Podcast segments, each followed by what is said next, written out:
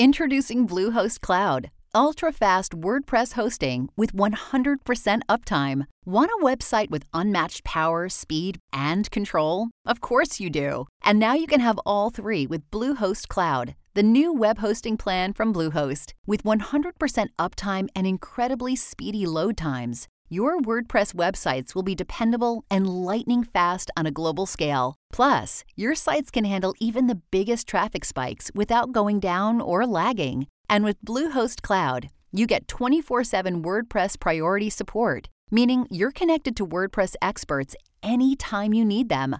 Not to mention, you automatically get daily backups and world class security.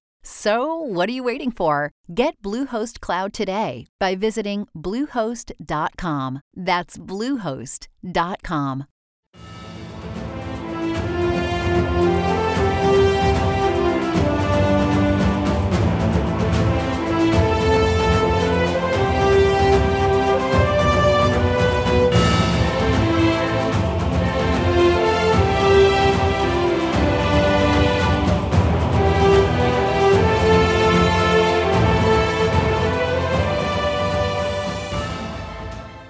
Welcome, everyone, to 1001 Heroes, Legends, Histories, and Mysteries. And we have a fantastic story and a fantastic author for you today, Chris DeRose, who has written The Star Spangled Scandal Sex Murder and the Trial That Changed America. One incredible story.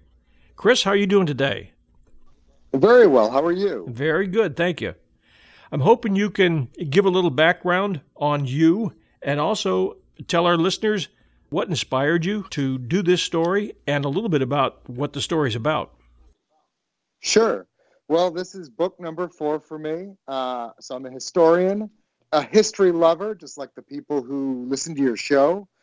I'm a lawyer by training, former prosecutor, former senior litigation counsel to the Attorney General here in Arizona, former professor of constitutional and international law, and the reason I wrote this story, I mean, as a history lover, I try to write the stories that I'd be interested in reading. And when I was writing my last book, which was called The President's War Six American Presidents and the Civil War That Divided Them, I was reading the letters and diaries of all the former presidents who were alive on the eve of the Civil War. And they were appropriately focused on all of the dangers facing the nation in 1859 and then all of a sudden, um, all they can talk about, all they care about, is the Sickles matter. Well, what's the Sickles matter? Um, and I started probing into the Sickles case and found one of the greatest stories uh, in American history. You sure did. Uh, the book was a, a page turner, a fantastic story. I, I, I had never heard it, and yet it, it deserves a movie. Can you kind of? I think it does. can you kind of give our listeners the storyline? Yeah, well, you have a congressman killing the U.S. attorney, the chief federal prosecutor for Washington, D.C., in front of the White House on a Sunday afternoon. And not just any U.S. attorney, but the son of Francis Scott Key, American royalty, dead in front of the White House on a Sunday afternoon with a sordid affair at the heart of all of it. And that's just where the story starts. You did a fantastic job, I think, with this story in terms of the research and getting the whole story down and the whole story together. How how hard or easy was it to research, and what were your major sources? So, in some ways, this was the easiest book I've ever researched. In the sense, uh, you know, when you're writing about, let's say, my first book, I wrote a book called Founding Rivals about James Madison and James Monroe. And if you're trying to figure out what happened or what someone was thinking, you're lucky if you get a fragment of a letter that sheds any light on what you're trying to find out. Uh, that's why I keep promising myself after every book I'm going to do a, a, contemporary history with people who are still alive that I can just pick up the phone and call. When you are writing about a trial, this this Sickles trial, this murder and the trial that followed it, were the most covered events in human history up until this point. And so the difficulty sort of shifted from being too little information to doing triage with tens of thousands of articles that were written about this case and trying to sort through and figure out which of these is going to reveal something new, which one of these reporters noticed something in the courtroom that someone else didn't. Um, so we have a trial transcript, which is very useful. We have every word that was said in court And of course, that's incredibly helpful. Uh, trials are fun to cover for that reason, right? There's all this information that you wouldn't get in a normal history. Uh, but it was really, it was the firsthand accounts of the reporters who were in the room and of, um, you know, the, the lawyers and what they said on the record. Those were the two primary sources that made up this book. Now, as the story goes, Sickles, Daniel Sickles, congressman, had a beautiful young wife, and he spent a lot of time out of town, and she was having an affair with the son of Francis Scott Key. So when he got to Washington, he realized the way to move up the ladder in the social circles of Washington is to throw the best parties yourself. Then you get to decide who to invite. It helps you get invited to other parties. That's the key to working your way up in Washington at this time. And of course, this is very expensive, right? The house that he leases in Lafayette Square across from the White House, that, that takes care of his congressional salary. So these lavish parties, he has to find another way to finance these. And so what he does is he maintains his law practice in New York City, which means that he's away from Washington, D.C. for days and weeks at a time. And he actually trusts Barton Key, his friend, he thinks, to escort his wife in public, to check in on his family. Uh, this affair really came as a surprise to him for that reason. It came as a surprise in the form of a note that was handed to him. What were the it contents did. of that note, and uh, if they ever found out who wrote that note? So uh, the answer is no. I searched very hard. It was not for lack of trying to figure out who wrote this note. Uh, I worked with a handwriting expert and uh, we compared samples of possible suspects, um, and no one's handwriting matched. I do have a theory, and I'll, I'll come back to that in a minute. But this letter told Daniel Sickles in excruciating detail that his wife was having an affair with Barton Key and that they had rented a house for the sole purpose of carrying on this affair and told him where to find the house.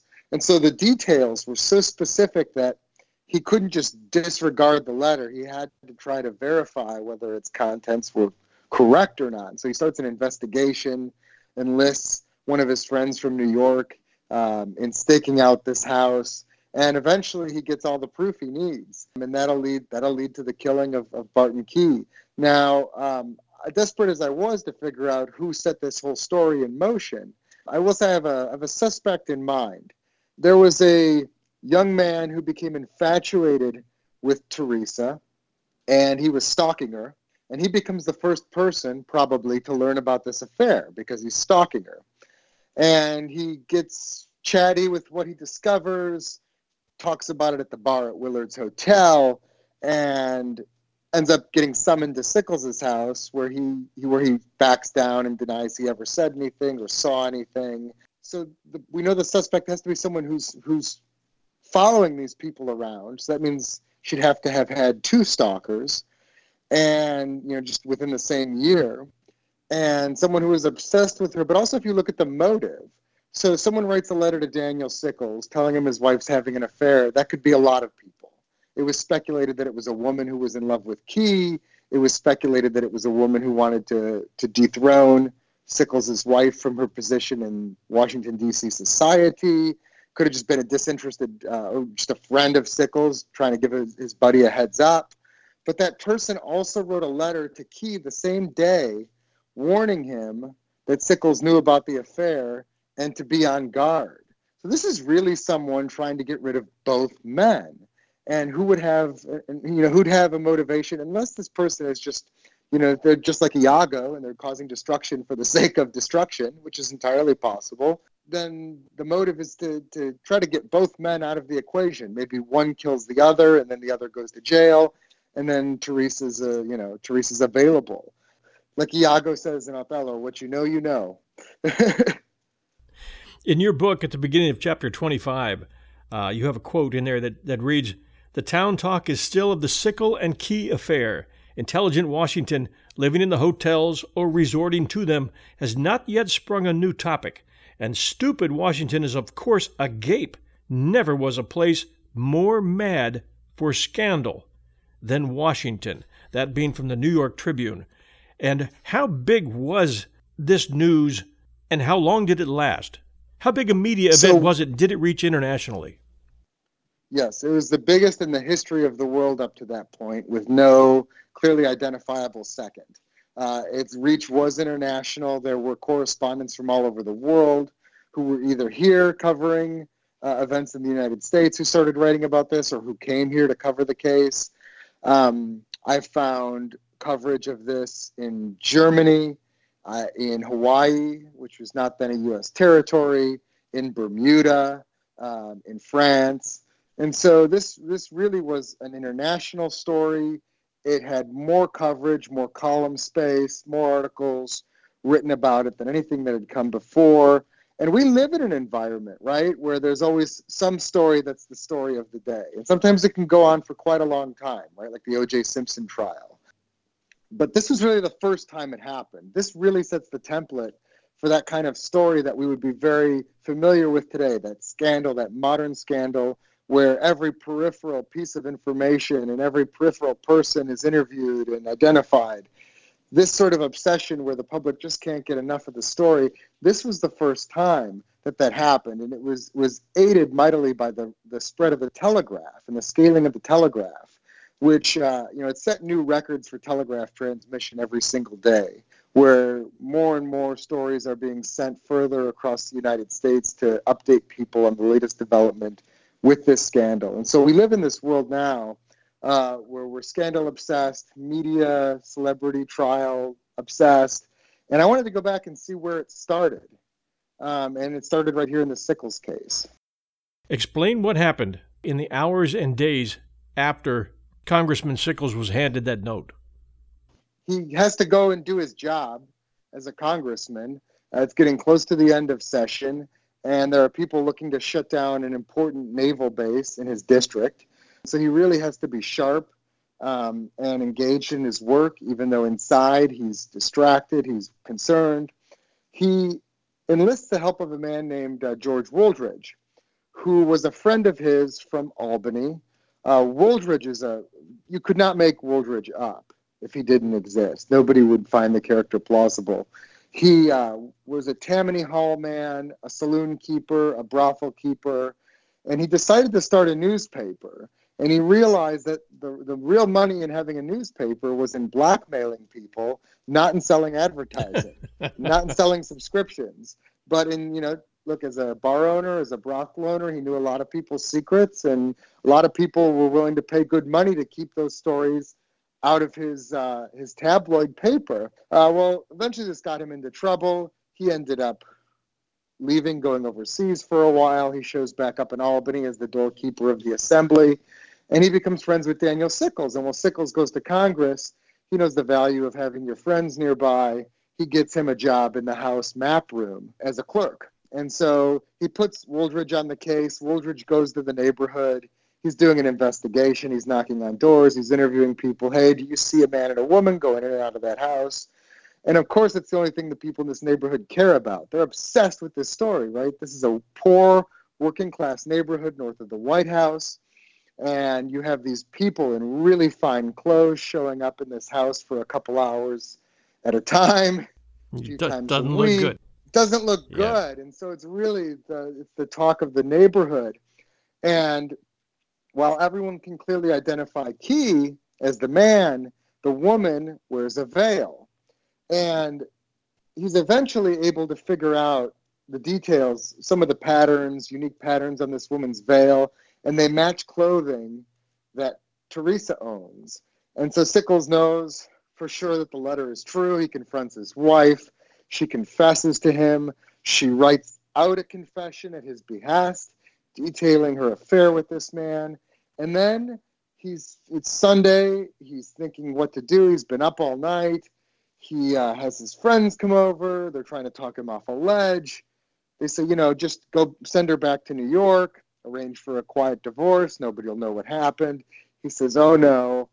Uh, everyone in town knows about this. Looks like I'm the last one to know. And he's trying to figure out what to do. And then Key shows up in Lafayette Square and he's waving a handkerchief at the house, having no clue that the gig is up, that Sickles knows, and he's waving his handkerchief at Sickles' house as his friends are trying to talk Sickles down off a ledge. And that's the signal that he would that he would send to Sickles' uh, wife. The handkerchief. exactly handkerchief. right.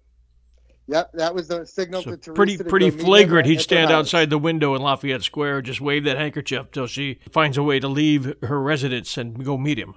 Yeah, they were shockingly indiscreet for for an affair where they, they nearly got caught once before, about a year earlier, and they knew the consequences of being found out for all of them, and yet they were so incredibly reckless with what they were doing. It's it's staggering. So Sickles, he's had a bad day. He's had a bad day. and he's and he sees Key out there, and he he grabs his coat and puts a gun in his pocket and heads on out. And what happens then? At least three guns. um, finds him in Lafayette Square and opens fire on him. Not a good day for Key either.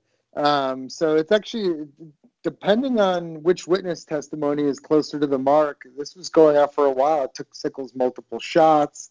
Some shots he hit him but didn't wound him badly, or he hit him and he didn't wound him badly enough. There were shots that misfired. I mean, he was actually fortunate in that he brought at least three guns with him because he had terrible luck with um, you know misfires, malfunctioning guns, guns that didn't hit their target. Um, and so it takes two. The whole confrontation takes a minute to two minutes. It's actually quite long uh, for for something like this. And um, you know, Sickles goes to turn himself in at the home of the Attorney General, which is, I guess, what you do when you're a congressman and you've just killed someone in D.C. What's interesting, there's a lot of interesting parts of this book, but you can just picture this as the news of the murder in broad daylight gets out and it hits national and then international. And now you've got a very angry husband who is taking revenge upon his wife's lover. This is a this is a situation common to the world, to every human being, and therefore takes a place of conversation for everyone who hears this. Uh, was he right in doing what he did? Well, no, you're not allowed to murder someone. But yeah, look at what was happening. And this is being discussed and discussed and discussed.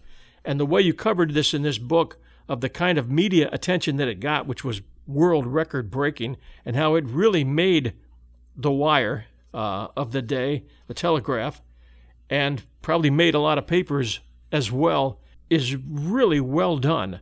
Then it goes to trial. And that again, this had people buzzing. This whole process took what, about a year to work itself out? Actually, you know, you could go to trial very quickly in those days. And so you've got uh, a killing in February, and you've got a trial that begins in April. And in this era, you could have a homicide trial in an afternoon, uh, which would be unheard of today. But this particular homicide trial is going to take 20 days. Uh, it takes them three days just to put together a jury because so many people have read stories or knew people who were involved and they have opinions. And so it takes them three days just to get an impartial jury. And then you have uh, all kinds of witnesses who come in, tons of argument from the lawyers, and there's an all star team of lawyers in this courtroom trying this case, probably the, the most legal talent that had ever been in one courtroom at a time at that point. Um, and so it's really, really quite an incredible case. But really, it goes on for about four months, the whole thing, start to finish.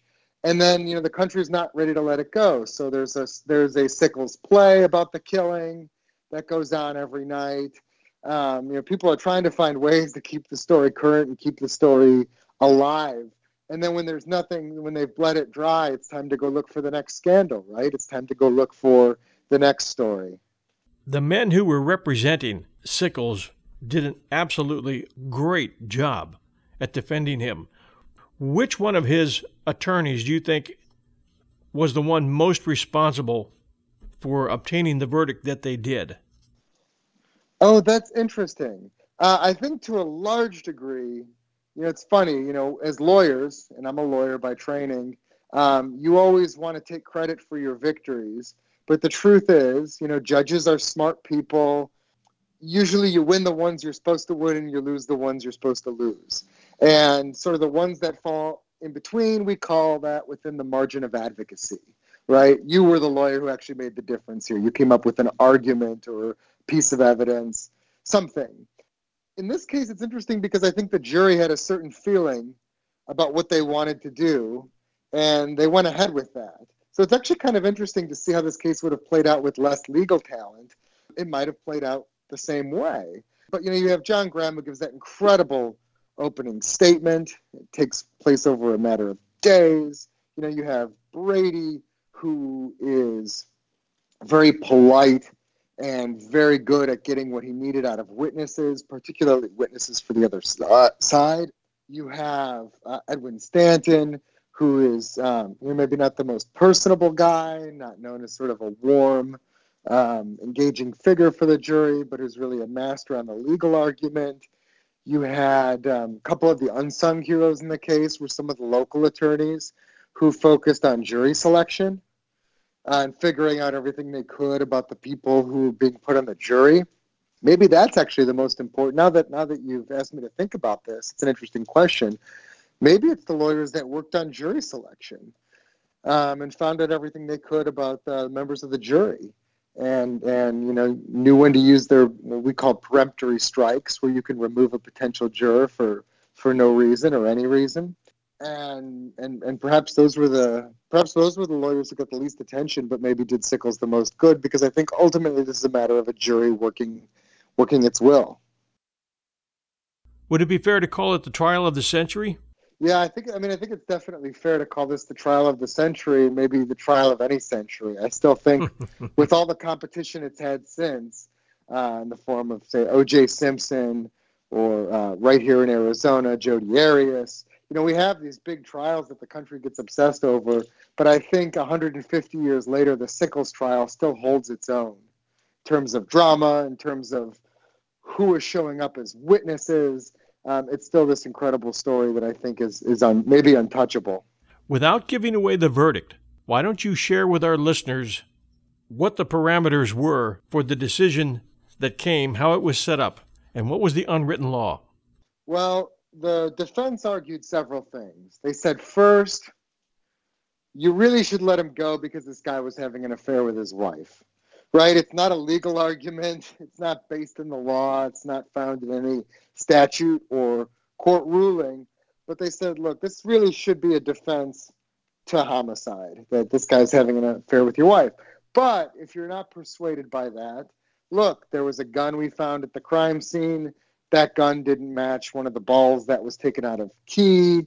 And so maybe that was Key's gun. Maybe Sickles was defending himself. But uh, if you also find that argument unavailing, then they argued that Daniel Sickles was temporarily insane when he packed three guns into a trench coat on an unseasonably warm February day and walked out into Lafayette Square and gunned down the U.S. attorney. So those are the arguments for the defense. That's the framework that the jury has to consider um, going into their deliberations. The defense used the insanity defense. Is that still used today in court? Still used uh, every day somewhere in America. And how effective is it?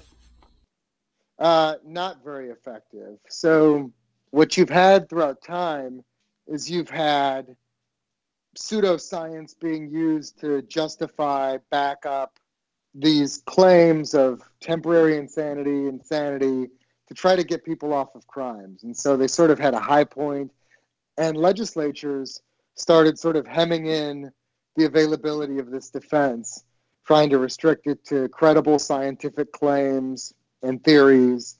Um, and so it's been less and less effective uh, as, as time goes by. So it sort of waxes and wanes as a as a defense.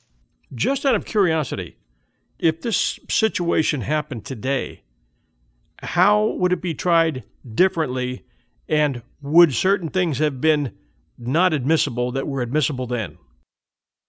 Yeah, so that's a great question. Uh, in fact, one of the one of the recent reviews I just saw online was from a judge who was talking about how he couldn't stop thinking about how he would have ruled on the admission of evidence. And so I think uh, a couple things. Um, it's interesting, you know, the most contentious evidence in the trial is evidence of the affair. And so the prosecution or the I'm sorry, the defense wants evidence of the affair to come in to make Key look like a bad guy. Right? It's easier to let someone go for a crime if they killed a, a guy who's quote unquote a bad guy. Um, so, so they're trying to get the evidence in of the affair. Prosecution is trying to keep it out as irrelevant. It's actually kind of interesting. Today, since we no longer recognize killing your wife's lover as a defense to a crime, uh, the prosecution would probably be the one introducing evidence of the affair to prove the motive, to prove that Sickles had the motive and killed him on purpose. You know, he thought about it. He knew about it. He thought about it. There's no temporary insanity. He had time to process it. So that actually probably would have been the prosecution trying to get that evidence in. Uh, no judge in America would let you make an argument to a jury that a homicide was justified based on uh, the person having an affair with your wife. That simply wouldn't be admissible. Certainly, spurious self defense arguments. We see that kind of thing all the time. Like, well, he had to, he's really just defending himself. Um, so you still see those defenses quite often. What you would have seen was uh, scientific evidence. You would have seen a doctor, or psychiatrist testifying about how Daniel Sickles could have been temporarily insane. And then you would have had a witness for the state who'd also have been a psychiatrist who would have testified to the, the contrary point that there's no evidence that he was temporarily insane here. And look at all the things he did deliberately, you know, putting on his trench coat, and packing all these guns, um, and walking for, you know, it's a two, I've done the walk. It's like a two minute walk across Lafayette Square. You know, he had time to, to think about what he was doing. Um, and so you would have seen more forensic evidence, but otherwise the trial uh, might have played out very sim- very similar way. The attorneys Stanton and Brady were were both excellent. I was really impressed with the job that Mr. James T. Brady did. I thought it was just spellbinding in terms of of the opportunity he had to talk to the people of the jury. Could you describe Brady and what his background was and also uh, give your take on on how, the kind of job he did. Yeah, I was fascinated by James Brady. I didn't know him before this. So it goes to show you how, how we remember people in history because Brady was probably the best known lawyer in the United States in 1859. He was certainly the best known lawyer in New York City. Uh, in fact, he was a recognizable figure on the streets of New York, uh, you know, celebrity in his own right. He was someone who could win I mean, today it's considered a huge victory if a defense lawyer is ever able to acquit someone in a homicide case. But uh, Brady won acquittal after acquittal uh, in, in homicide cases, almost never lost. You're the kind of guy who could say confidently to a street urchin who comes in and begs him to help her brother, says they're going to help my brother, someone who can look at her confidently and say, no, they're not going to hang your brother. Um, knowing that they had the, they had such legal legal powers at their command that they could convince the jury to let someone go. And so he's a brilliant lawyer, very gentle personality. He was known for being very polite with witnesses. It's a famous story about him stopping and getting a witness a glass of water when they were coughing. And after they drank the water, they basically said everything he wanted him to, them to say on the stand, even though it was cross examination. Um, so he was a sort of kill him with kindness, gentle demeanor, not really what you associate with New York lawyers today.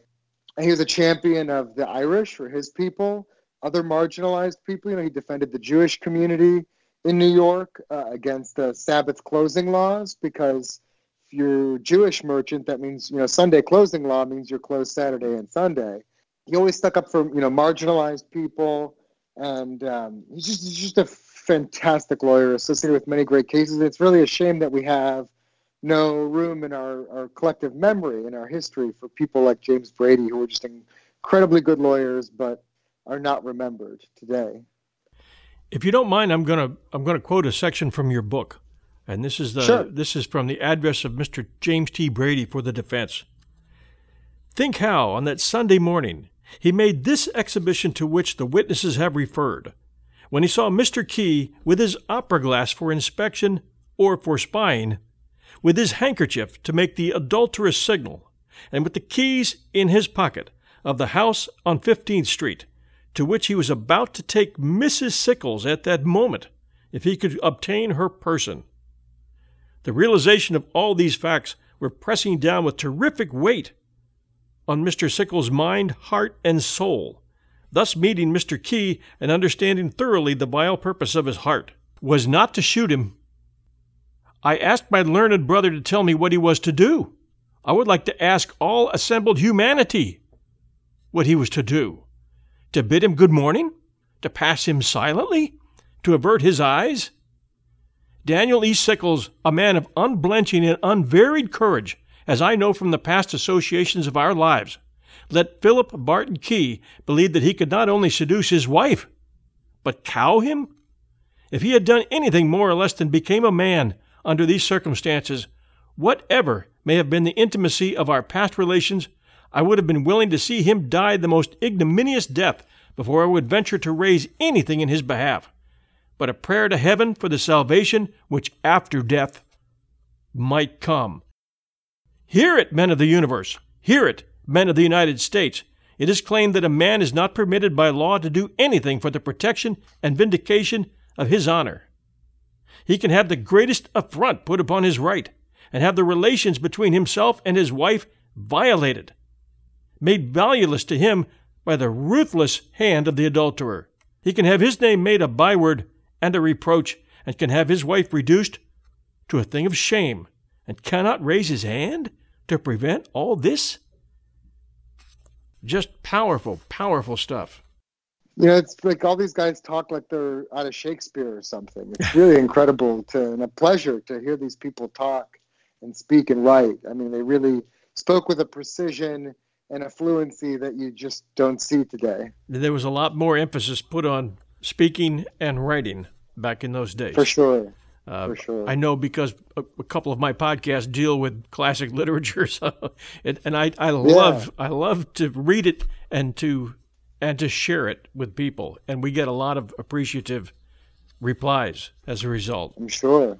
Yeah, yeah. My wife is one who says always write, always right view, and I don't follow it anywhere near as well as she does. But the, the the family loves to receive mail from her because it's handwritten, and it means a lot. And we hear that all really the time. is underrated. Really is an underrated thing today to receive a handwritten note from someone. And I know I'm getting off the subject, but uh, yeah. I want to compliment you on this book, uh, Chris, the Star Spangled oh. Star Spangled Scandal. I thought the research on it was great. The story, just a gem, uh, picked out of nowhere that I think most people are going to say, "I had no idea." And, That's the goal. and, and you reached it. You did. You did extremely, Thank extremely you. well. Do you have anything else on the radar right now in terms of uh, books? I do. So I am in the last stages of writing a book about another extraordinary event in American history that very few people know about. It is popularly known as the Battle of Athens. It is Yes. about a group of veterans who came home from World War II and found that their county was in the grips of a corrupt political machine. And they said to themselves, okay, this is bad, but it's America. We'll form a ticket, bipartisan, GI, all veteran ticket, and we'll run these guys out of town in an election. Well, there hadn't been any fair elections in that county for some time, certainly not during the war years, and the machine wasn't about to go quietly. And so on election day, it's clear they're going to steal the election. Voters are intimidated. GI poll watchers who are there to safeguard the integrity of the election are uh, arrested, removed, held at gunpoint, in one case put in the hospital. Uh, one voter is shot for trying to vote the GI ticket. And then at the end of the day, the sheriff takes three of the ballot boxes um, and puts them under guard, two of them in the jail. And a small group of these GIs said, Look, what do we risk our lives for? These guys are going to steal the election for, from us. What are we going to do about it? And about 20 of these GIs got in a six hour firefight with the men inside the jail and overthrew the county government of McMinn County, Tennessee, and had a public counting of the ballots and then turned power over to the winners, which happened to be the GI ticket by a large margin. So it's one of the most incredible stories in American history. I agree. In it's fact, only the it's in our archives at the 1001 second- Heroes. So that'll be a teaser for those uh, as they wait for your book to come Oh, out. Marvelous, marvelous. Yeah, it's um, it's really it's the only successful revolution on American soil, except for the one you know about. Yeah, that's and right. very little has been written. Very little has been written about it, but there's quite a lot of interest, and so I found all kinds of great things. Still, I'm finding things, and looking forward to sharing that story with the world. Yeah, and that took place uh, just as the GIs were returning from World War II. So a lot of these guys were tough cookies who weren't going to put up with the same stuff they'd been putting up in the past. And when they came up against a crooked town sure. and a crooked sheriff and a crooked government, these guys weren't going to back down. They weren't. At least a few of them didn't. It is kind of amazing how even when the chips are down and even when these guys have been through so much, how few of them actually show up to do the fighting. You know, when when when it all comes down to it, it really is an extraordinary tale of the greatest generation and their bravery and what they were capable of. Well, Chris, thank you so much for being with us today, and make sure you get in touch with us. Have your publisher, publishing agent, get in touch with us uh, when you release that book, because I'd love to have a chance to read it and to talk to you guys and to talk to our listeners about it. Thank you for this book, uh, The Star Spangled Scandal. And how can our listeners find this book, and how can they get in touch with you? You can find it wherever books are sold uh, Amazon, Barnes and Noble, Indie Books, Books a Million. You can uh, connect with me at chrisderosebooks.com. So that's C H R I S D E R O S E books.com. Uh, and and I'll be sure to get in touch with you. I would love to do this again. This has been a great interview. It's been a lot of fun for me. Chris, thank you so much, and good luck to you on everything going forward. And we'll be looking forward to our next conversation. Thank you. Thank you. Bye bye. Bye bye.